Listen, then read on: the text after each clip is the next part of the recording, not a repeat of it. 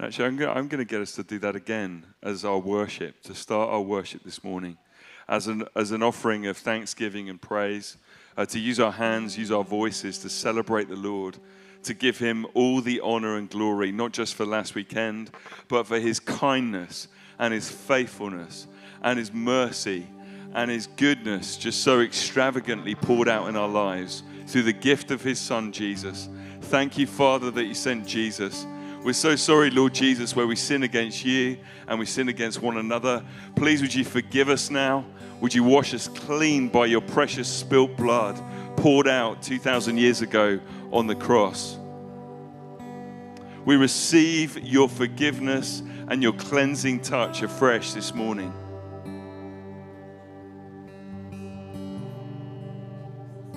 And we thank you, Father, that three days after your Son gave his life as a ransom for the world, that he rose from the dead, that he rose from the grave, that he rose and became the firstborn of all creation, that as he rose from the dead, eternal life was being established on the earth. And thank you that that gift of eternal life is offered to all who would trust in the Lord Jesus Christ, all who would put their faith and their whole lives in him. And we just want to thank and praise you, Jesus, that all things, even death itself, are under your feet that all powers in the world are under your feet, that you are the glorious one reigning on high at the right hand of the Father. And we just give you all our worship this morning. We give you all our praise this morning. We give you our lives this morning as an offering to you. We say there's none like you in heaven and on earth. And would your name be exalted in our lives afresh this morning? Would your throne be built the, on our praises this morning? And would you be high and lifted up in our lives and in this church? and in these communities. And may you receive all the honor, all the glory. And we pray all these things in your name. And let's use our hands to just celebrate Jesus, to celebrate the Lord.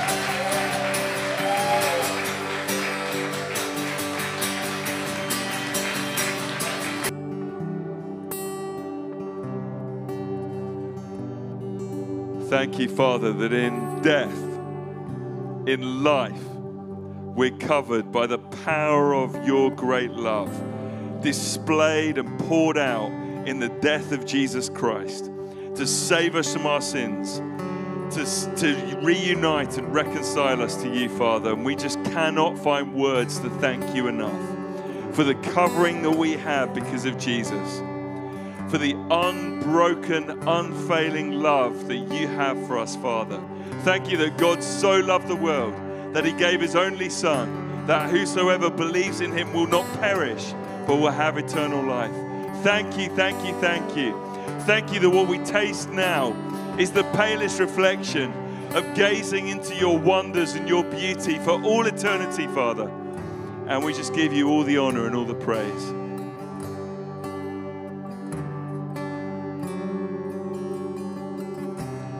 All the honor and all the praise goes to you. We could not live without you, Jesus.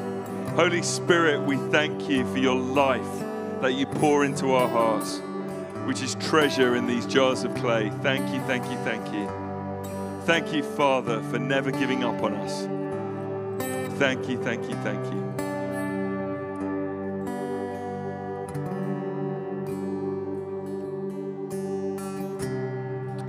I'd love to just capture three or four stories in just a moment of God's goodness from last weekend. Um, I'd love to just capture those uh, just for a moment.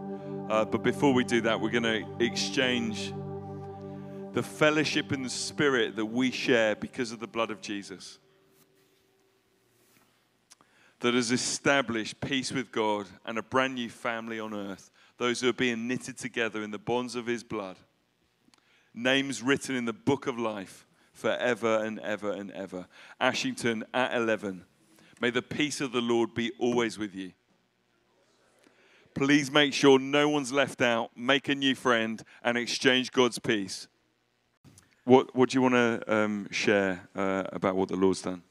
Um, I've been a Christian for 30 odd years, and I've known Jesus and I've known the Holy Spirit for all that time. But I've, I've never really known the Father's love. And um, over the weekend, I was able to pray with a special mate, and uh, I was able to forgive my dad for never um, um, ever having told me that he loved me. And, um, and I had to apologise to him, bearing in mind he's been gone for 35 years. I was able to tell him that I loved him. And I met with my other dad. That's wonderful. Yeah. Thank you. Thank you. That's so Yeah. good. Thank so you. good. Wow. That's Yeah. amazing. Thank Yeah. you, Jesus. And thank you, Mike. Can you can you just pray um, just for all of us? I think we all want to step into more and more of Father's love. Just turn that into a prayer for us. Oh, Father, uh, I've put blocks in my life um, between me and you because I'd never really felt that I knew a father's love before. Lord, I just want to bless you and thank you that uh, I now know that you do love me and that you are special and that I am special in your eyes. And I'm your favorite. And I love you, Lord. Thank you. Amen. Love it. That's the problem. You get hit by the Father's love. It's just like I'm just so happy and blessed. He was meant to be praying for you lot, but hopefully you caught you caught something. Is that amazing? Isn't that amazing? Just let's just thank you, Father, and we just all receive from the power of that testimony. Hi, what's your name? Michelle. What do you want to share? Um, just every meeting was brilliant. Um, just reminded again, uh, sometimes we, the devil takes it away, but um, on the Saturday, just really had so much um, anxiety for my children and shared it with a few lovely women um, just throughout the day, just pouring my heart out. But just, um, just that wonderful exchange of anxiety to God, and with it comes peace. Um, and just knowing that God has everything in His hands, that if we hold on to things, He can't move. Um, and just been reminded of that again today. So, yeah, it's really great. But such a good time. Thank you. Really good. Bless you. Thank you. Yeah, so good. Father, as we sit here this morning, any anxieties on our hearts, we just right now in our hearts place them in your hands. Jesus, our Prince of Peace. And thank you that you give back to us uh, such a rest and a peace in you. And Father, I just speak over any of our children or grandchildren or dear ones in our lives, far from you or just undergoing whatever. You're the best dad in the world. And we just say, bring them home and let it be quick. In Jesus' name, amen. Hi, Leslie Ann. Good morning. Um, I was um, just on Sunday morning, I was just praying for someone. And as I was praying, it just felt like a whole wave of God's love just came upon me. And it, it, it was just, just so beautiful. And I, I haven't experienced anything like that before. And it was particularly relevant for me because I felt um, that I'd allowed fear to kind of creep in and actually get quite a hold on me. So although I knew in my head that perfect love casts out fear, it just it just needed God to break through and just really um, release me from that fear. So I'm so thankful that He did that on Sunday morning. Amazing. Amazing. Praise the Lord.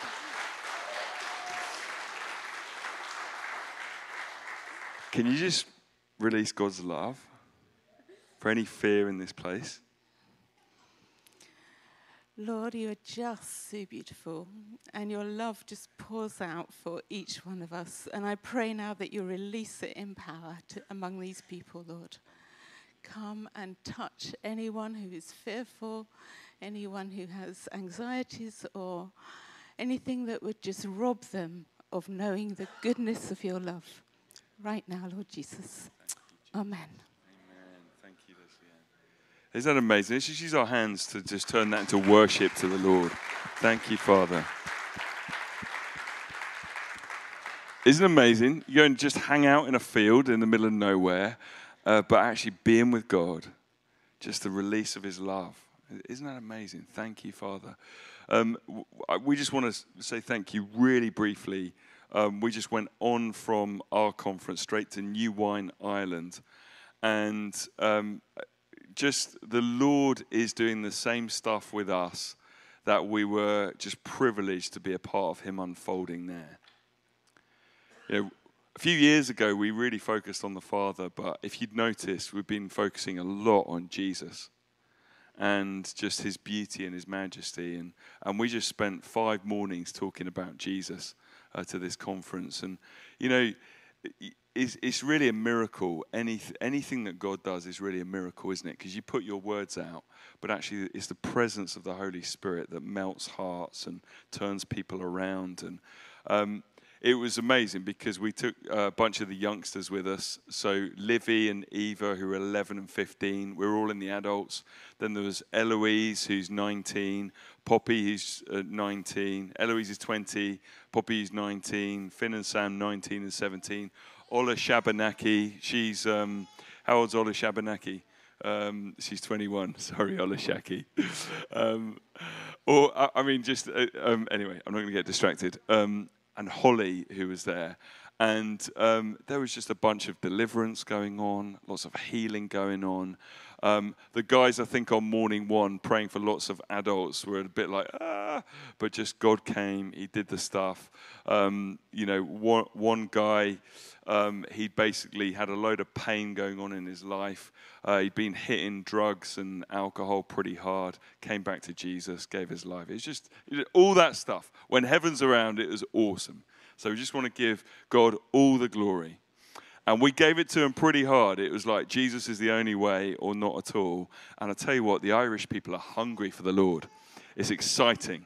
They're not getting confused by all the stuff the church in this country seems to be confused with. They were hungry and passionate for the Lord. So we made a whole bunch of new friends and brothers and sisters. So I'm just thinking, let's should we all go next year? Let's just all go. Let's go as a whole church, and oh, let's have them all here. Should have some Irish here? That'd be really fun. So, um, anyway, it was really fun. Uh, one of the speakers from Dublin, an incredible. I'd love to get him here. He's one of 14 we only caught a third of his sermon because he had such a thick Southern Irish accent. Um, he's buried three of his brothers through heroin addiction. And he's working in the toughest communities in Dublin, just getting people free. And his church started just opening up his home, welcoming people, welcoming people. So it was just, it was powerful. So, Lord, to you be the glory. But uh, do, do you know what? We touched down at silly o'clock last night, or when was it? Friday night. Saturday morning, and, do you know, I just thought, Lord, it's so good to be back. With all the challenges going on in our nation, there's not been a more exciting time to be a follower of Jesus. Though thick darkness may be increasing, the glory on the church is increasing. And the best is yet to come. So here we go. So we're going to have our Bible reading, and then the, the homework I set Paddy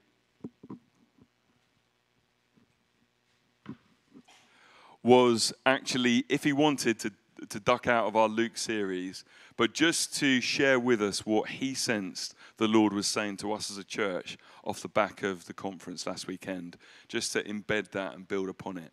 Uh, so Paddy's going to come and speak in just a few moments. Kate Dean. Um, before I say the reading, there's something that I thought, oh, I think I maybe should share that. It's only a word I've learned. I thought, no, you're here to do the reading. But then James was saying, we don't know how to thank you enough. So I thought, oh, thank you, Holy Spirit, because I was like, if you want me to say that, let me know. And that was my key. So I've been in Denmark staying with my cousin for the week, and uh, it's really difficult language. I said, I only know tak. He said, yes, that's thank you. And then he said, um, he said, more formally is mangatak, meaning many thanks. He said, but he said, this sounds strange, but lots of people say this one. It's a thousand thanks, and it's tusen tusentak. And I love the sound of it. And when I was driving home from Stansted on Friday, I, I, always pray in tongues when I'm on well, any journey, but especially a large journey. And I was praying in tongues, but then in came Tusentak, Tusentak. Well, I didn't take my hand off the wheel, but I was, I was crying. It found it so moving. So I'm doing this. I really am trusting God that in some way, learning another word for thank you in another language, which is Tusentak, um, there's such something about it, and it's really grabbed me. So I'm, I'm sharing it with you, and, and because you said we don't know enough words, now we know one more how to thank, how to thank God. Okay, okay. So um, James has just asked me, would we do this? So can we all stand up? I need my right hand because I like to. So it's, it's, the word is tusentak, and we're going to say it three times together, thanking God. Ready? Tusentak, tusentak, tusentak. Oh, Lord.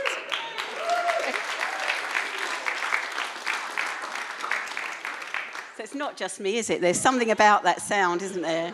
And if you don't pray in tongues, it's a brilliant way of doing something that's not your language. If you want to know the spelling, it's T O U S I N T A K. But Lord, we praise you, and tusentak to you, Lord. This is the reading for this morning. It's, it's Luke 7, um, 36 to 50. One of the Pharisees asked Jesus to eat with him, and he went into the Pharisee's house and took his place at the table. And a woman in the city, who was a sinner, having learned that he was eating in the Pharisee's house, brought an alabaster jar of ointment.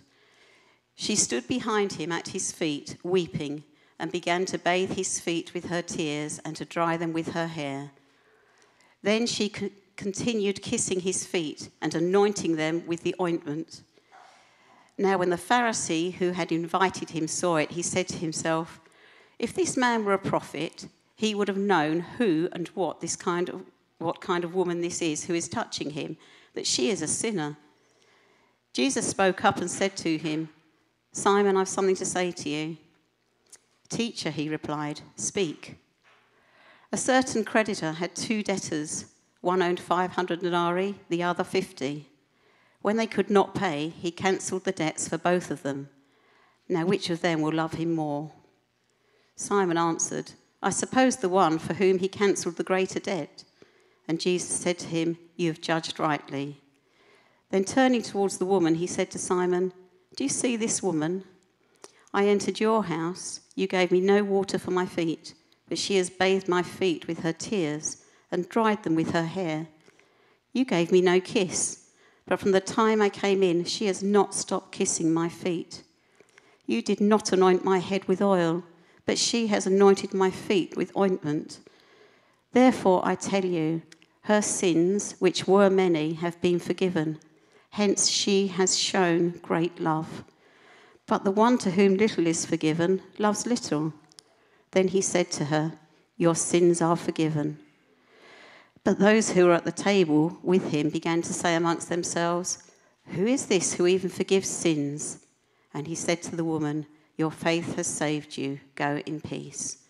This is the word of the Lord as James said, he, he described my homework.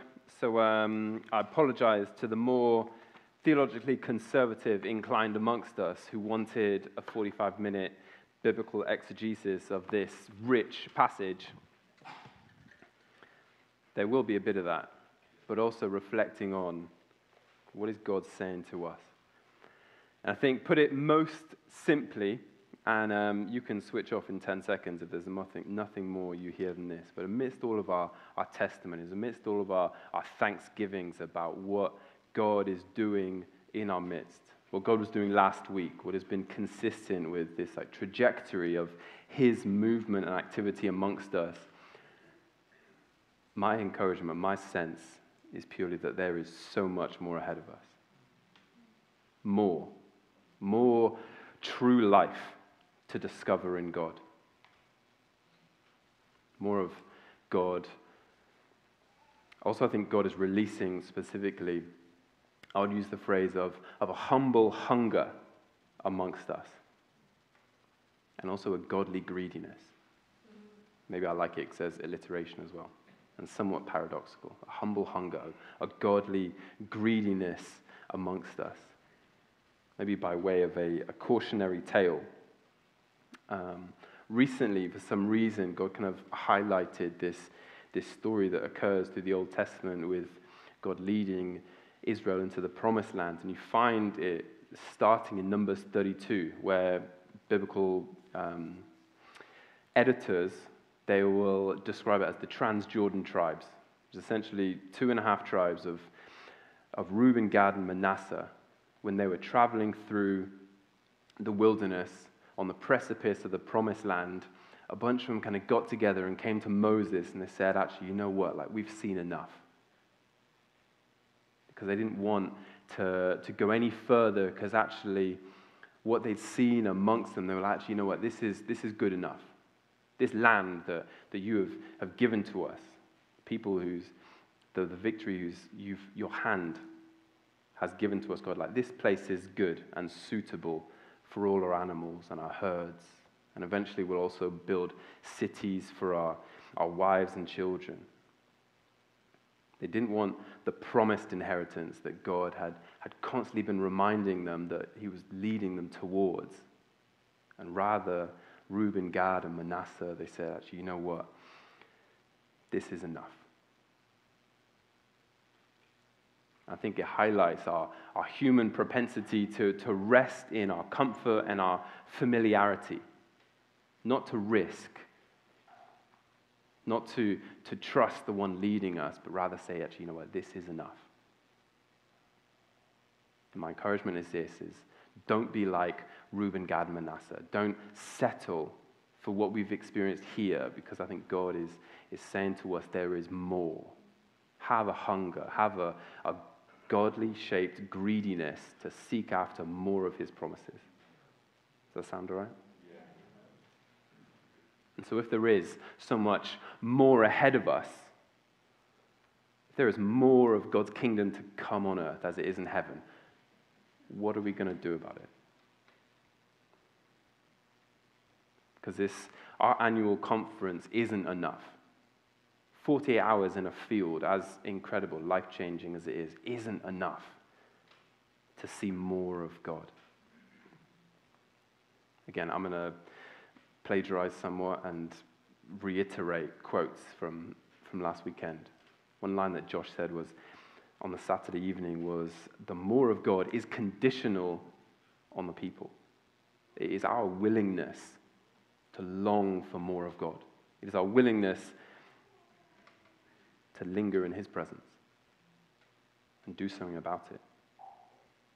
I think, hopefully, it's, it's not just me, but last weekend it was deeply affirming and encouraging for a variety of reasons. Like, affirm this, this deep hunger within me for God to pour out more amongst us. And I think every occasion we gathered together, I was I was encouraged because I wasn't the only one. Unless I was fooled, that's okay. It was also affirming just that amongst us, there is this sense that, that we, we don't want to accept the world as it has become.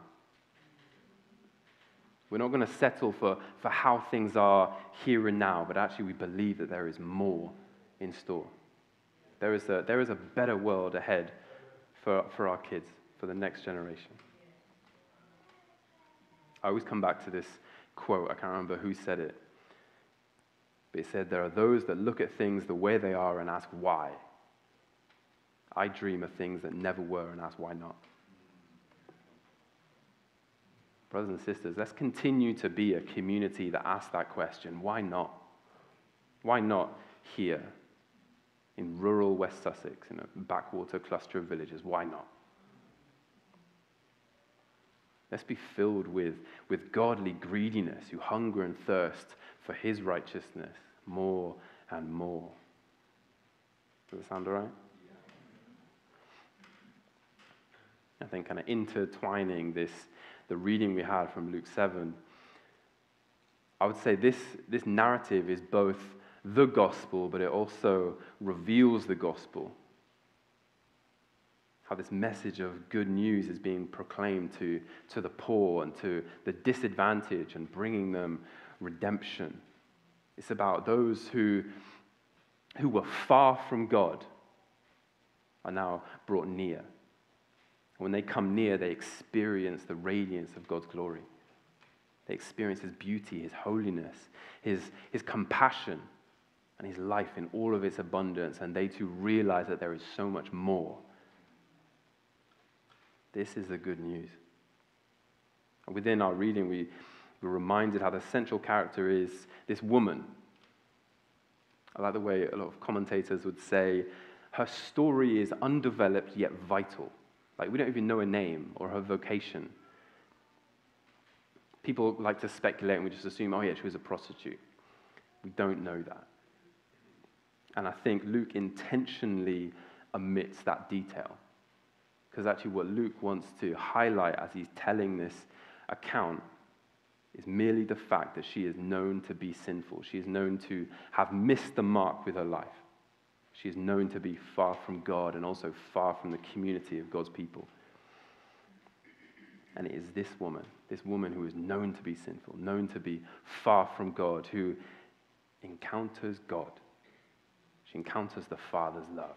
She encounters the redemptive work of Jesus and the power of the Holy Spirit in her life. She receives mercy, finds salvation, experiences liberation from all that has oppressed her.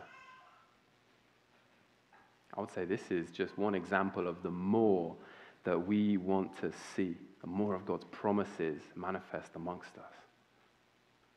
This narrative, it puts front and center not only God's outrageous work, but also the outrageous adoration of this sinful woman.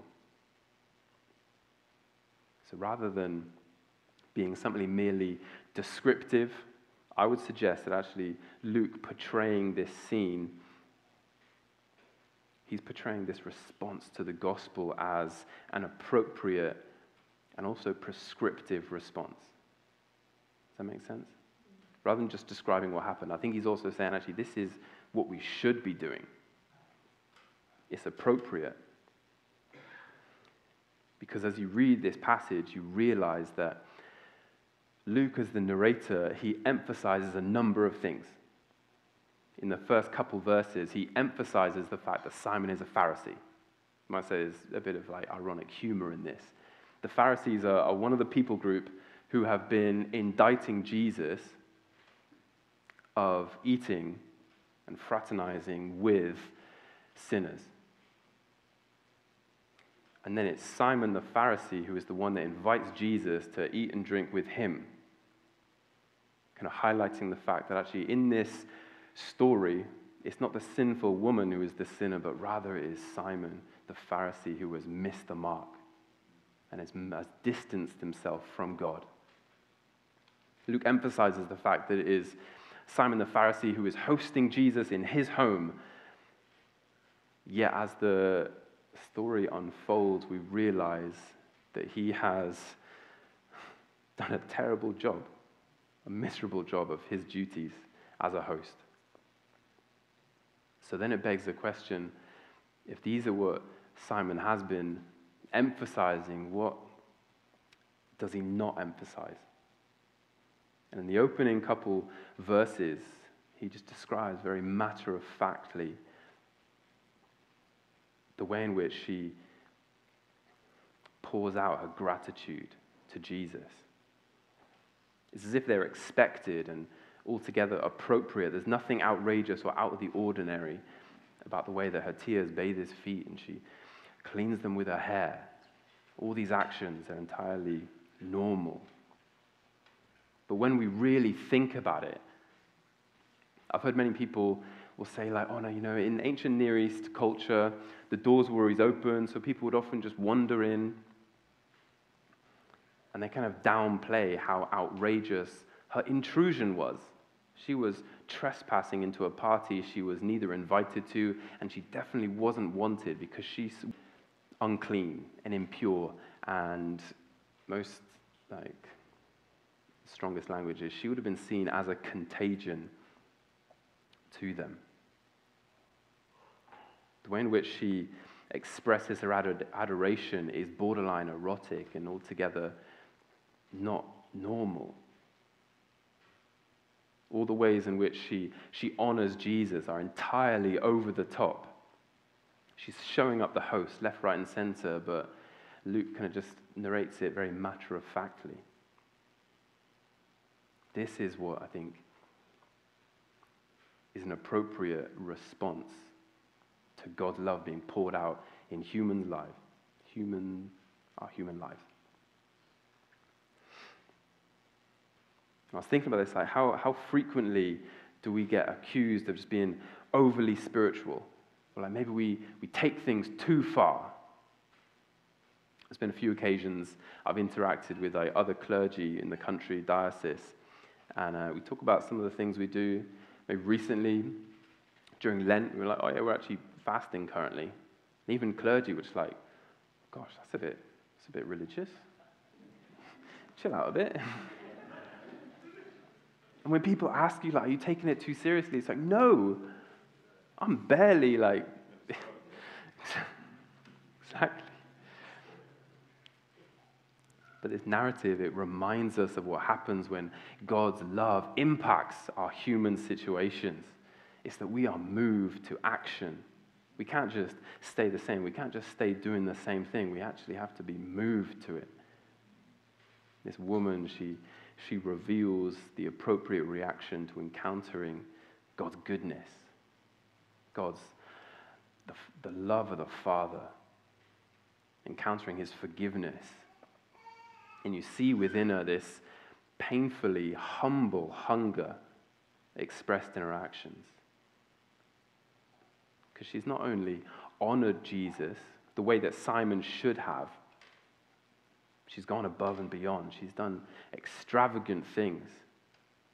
You might say she is so overcome with, with gratitude. She, she walks in and sees him, and she can't even get the perfume out to start doing it. It's already her tears have started already. It's her tears that are bathing his feet. She doesn't have time to fumble and find any cloth or a towel to wipe him, and all she has is her hair.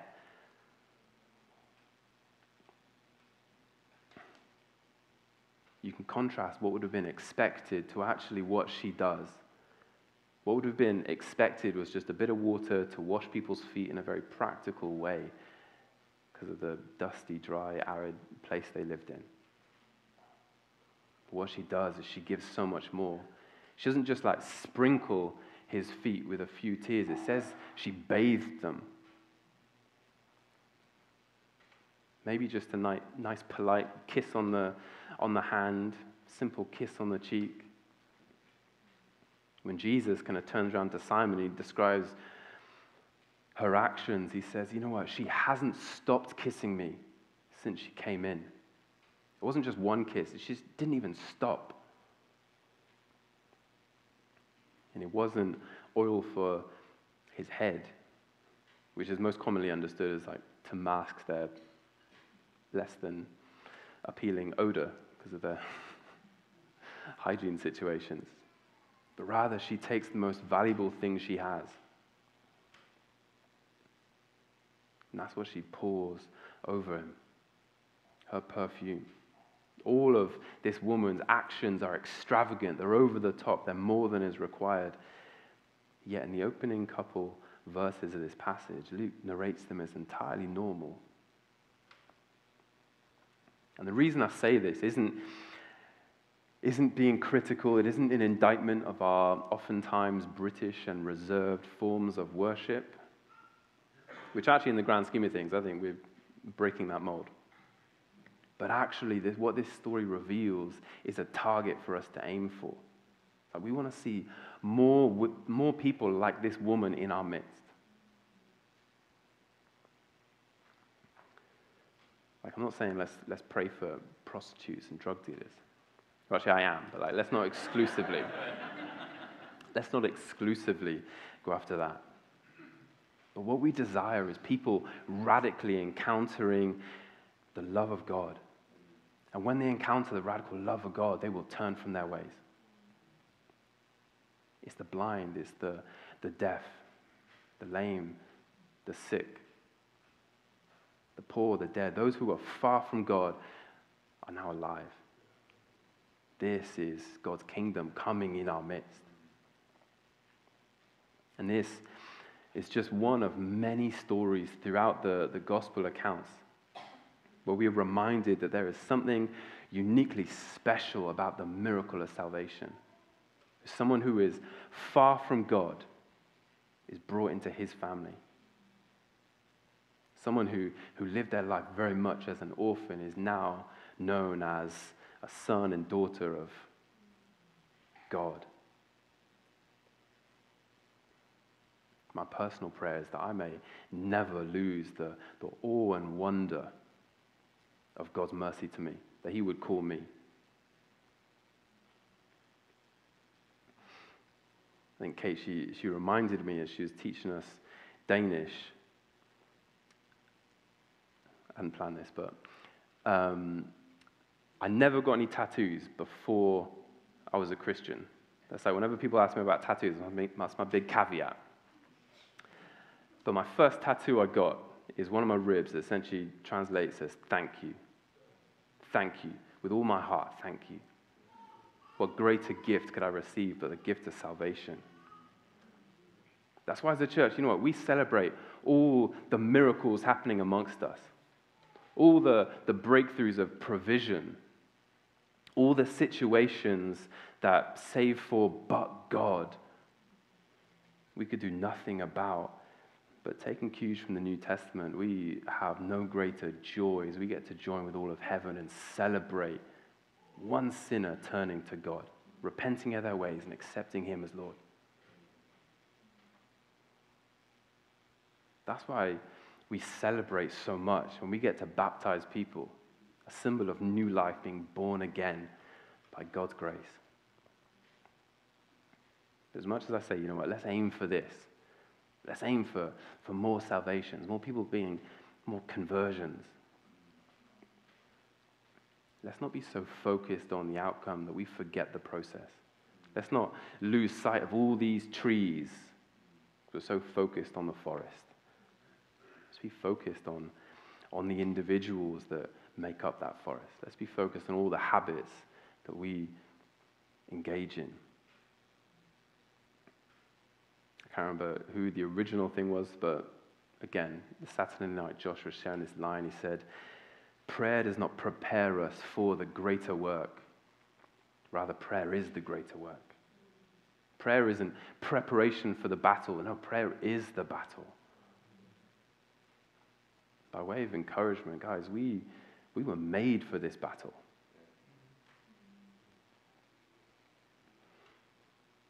this might be a nuanced example that only like one or two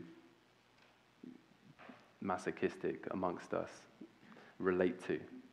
People hate running. Running's punishment. I love running. And the more you do it, the more you crave it.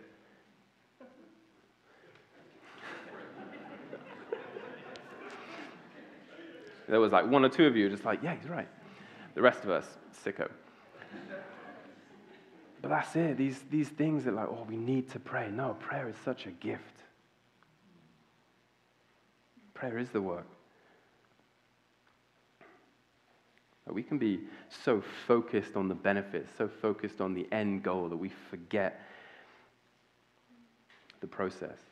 We're so focused on the benefits, the, the promises God has for us. We're so focused on the promised land that He's leading us into that we forget the one in whom these promises come from. We forget the one in whom leads us through the wilderness towards that place. We forget the one who was with us the whole time, the one who feeds us daily.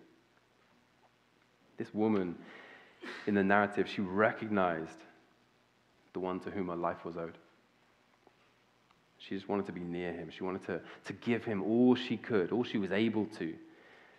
She had this myopic tunnel vision only to adore Jesus.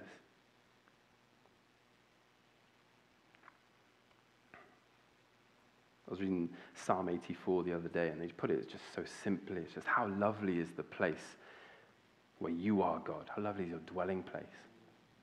And it finishes with that famous chorus that we've sung. Better is one day in your presence than a thousand elsewhere. And amidst all our desire to see our communities won over for Jesus, let's not forget that truth as well. Just to be near you, God, that is the greatest prize.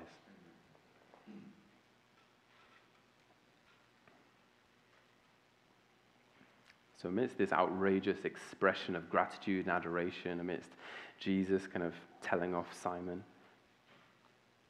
What is his primary concern with all of this? It's, it's about the woman's redemption and her restoration back into a people group, back into the community. You might say, as you read it, actually, verse 48 and 50, they say exactly the same thing.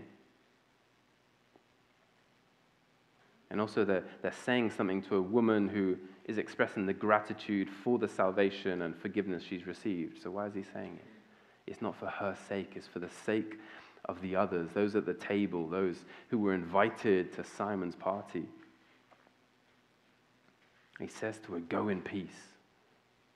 Essentially saying to this community, Receive her in peace. Because the peace that he, he sends her out in, it's not just peace in our, in our heart. Our salvation isn't just healing in my heart, between my ears. No, our, our salvation is, is spiritual, it's emotional, it's physical, but it's also social as well. I think this, it leaves us with this question. It's like, will we adopt the same worldview as Jesus? Extending kinship, welcoming others into this family that we have come to know. The more of God is conditional on people, it is our willingness to, to long for God and linger in His presence. And in doing so, it moves us to real action. It moves us to, to sacrifice our time, sacrifice our pleasures, earthly foods, whether it's devoting, Chris, I don't know whether you, you said it at this service or the, the 9 a.m., like devoting days just to praying for God. It's about the fasting. It's about choosing God, not Netflix. It's opening up our homes, our dinner tables, maybe even our spare rooms, and I think most controversially, it's about opening up our diaries. Saying, will we welcome these people in? Just as we welcome God in. Again, I don't know. This is like my favorite line from last weekend. Josh was saying, you know what, it's not, it's not sexy Steve, but it's basic Barry who brings breakthrough. I'm glad I wasn't the only one that I tickled. It's not sexy Steve, it's basic Barry who brings breakthrough. And I added in a few extra B's there. Because it's not the occasional performance of spectacular things, but rather consistency, practicing the basics. This is our battle. Church, we prepared to be basic Barry, go into battle every day, even when no one's looking. This is why we keep talking about God calling us to build altars of, of prayer and worship. Because it's our private prayer that brings public power. We recognize God for, for who He truly is. We recognize our desperate need for Him. And there, in expressing just in awe, a gratitude, completely mesmerized by, by His glory. There's an atmosphere of faith that is established where His kingdom can manifest more and more. This is the more. So if we nurture this appropriate fear of God, we give God permission to permeate our communities more and more.